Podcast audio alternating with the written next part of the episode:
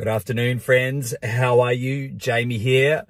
Hey, today I want to share with you a really, really fantastic tool, one that has helped myself and uh, some of my family deal with some of the thinking that we have and the way that we react to things emotionally uh, especially if we're a little bit distorted and we and we kind of react to a situation and we reflect and think oh fuck i could have totally handled that so much better.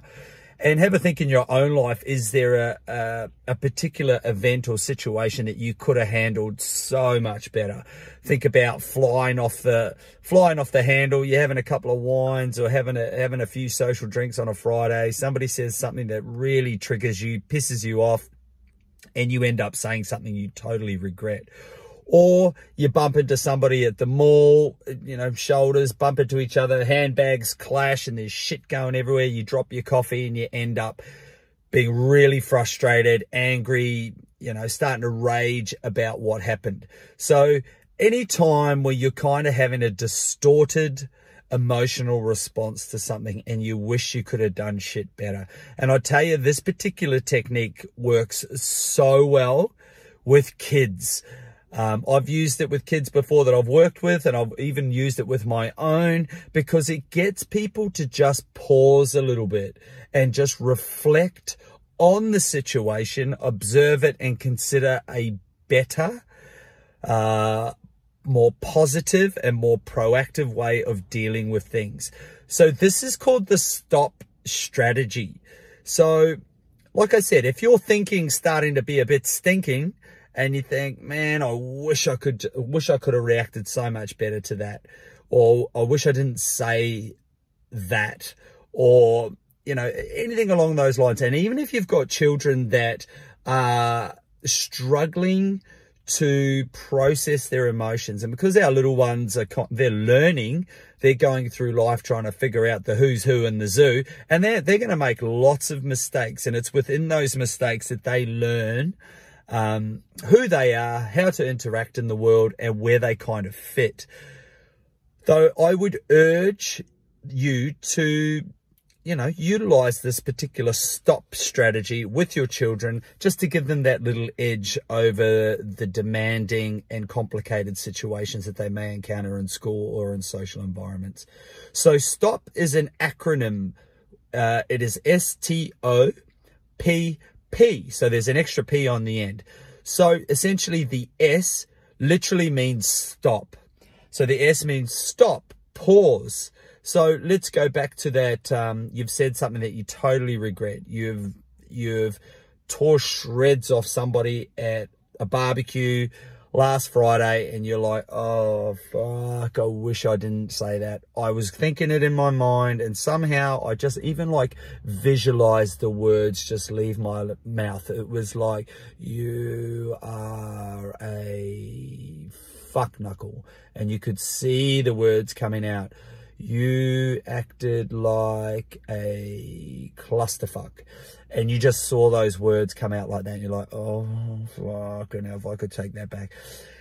So you stop and you pause and that's the s. The next part the t is take a breath. So you've stopped you've paused and you can feel you've moved into that sympathetic nervous system, which for those that don't know is your fight or flight response or freeze. So you're, you're ended up really antsy. So you've, you're, what they've said has really triggered you. It's pissed you off, whether it was true, whether it was not, it doesn't matter. The response was the same. You're fucking seething, absolutely seething. And you're starting to think about what blunt, what blunt object you can use to shank this person with. So instead of doing that, you've stopped, you've paused, you've taken a really deep breath, like three to five seconds in. Oh, and three to five seconds out. And then what you've done beyond that is you've observed the situation. And that's what the O is. So stopping, taking an enormous breath, and observing the situation. So this person said that thing to trigger you. He said something about your taste in music because at the barbecue you went and changed the tunes and you put on some Marvin Gaye because you're getting your Motown on, you're getting into the groove of things, you've had a glass of wine, or an Aperol Spritz, and you've changed the music. You put the Marvin Gaye on it, and he's like, "What the fuck is this music? Jesus fuck! I forgot I was having drinks with my granddad." And you're like, "You, you fucking serious? You fuck knuckle?" And instead, you've stopped, you've taken a breath, and you've observed, and you've thought, "Hmm." I really want to tell him what I think because Marvin Gaye's a dead set fucking champion. But I, I and yeah, no, no, no, I'm just going to leave it. I'm just going to leave it. I'm just, I'm, I'm just going to leave it. The next letter is the P. So after you've observed the situation and you've thought about things, then you look at your perspective. Now, what lens am I viewing this situation in?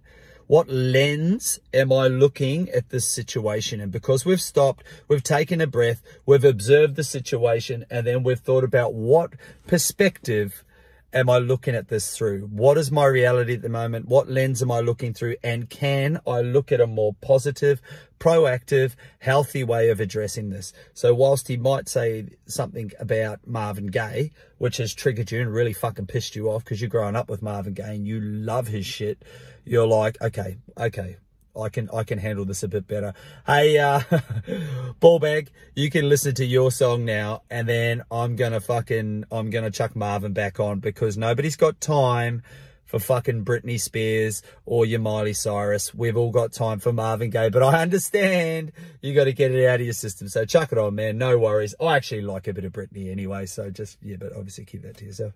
Um, and the next the next part is practice. So the more you practice remodeling, the more you practice remodeling your thought processes and your thinking so that it's not stinking, the better you are going to be able to react in these situations. So that is our STOP acronym, S-T-O-P-P.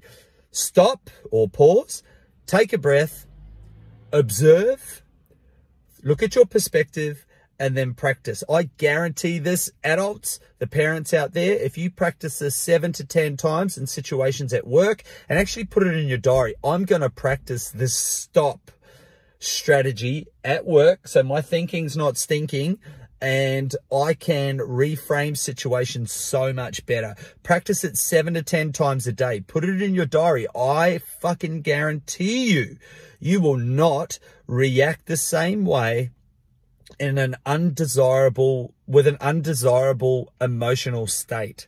Now for the kids. I recently had a situation with a kid that was a bit fisty.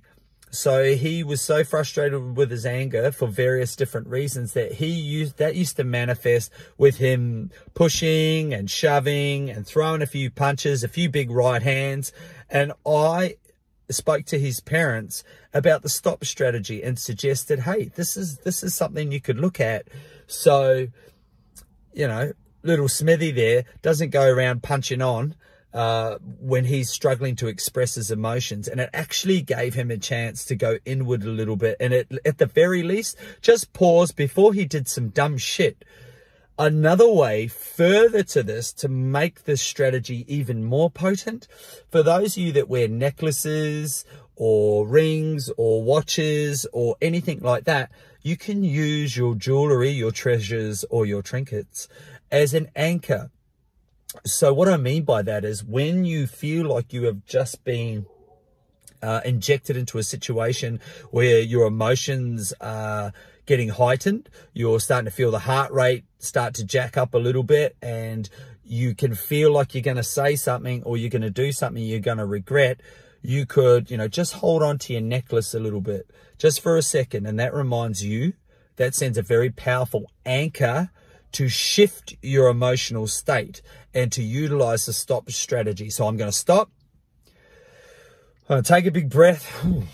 I'm going to observe the situation and I'm going to observe the fucking lunatic in the Audi that just cut me off at the intersection.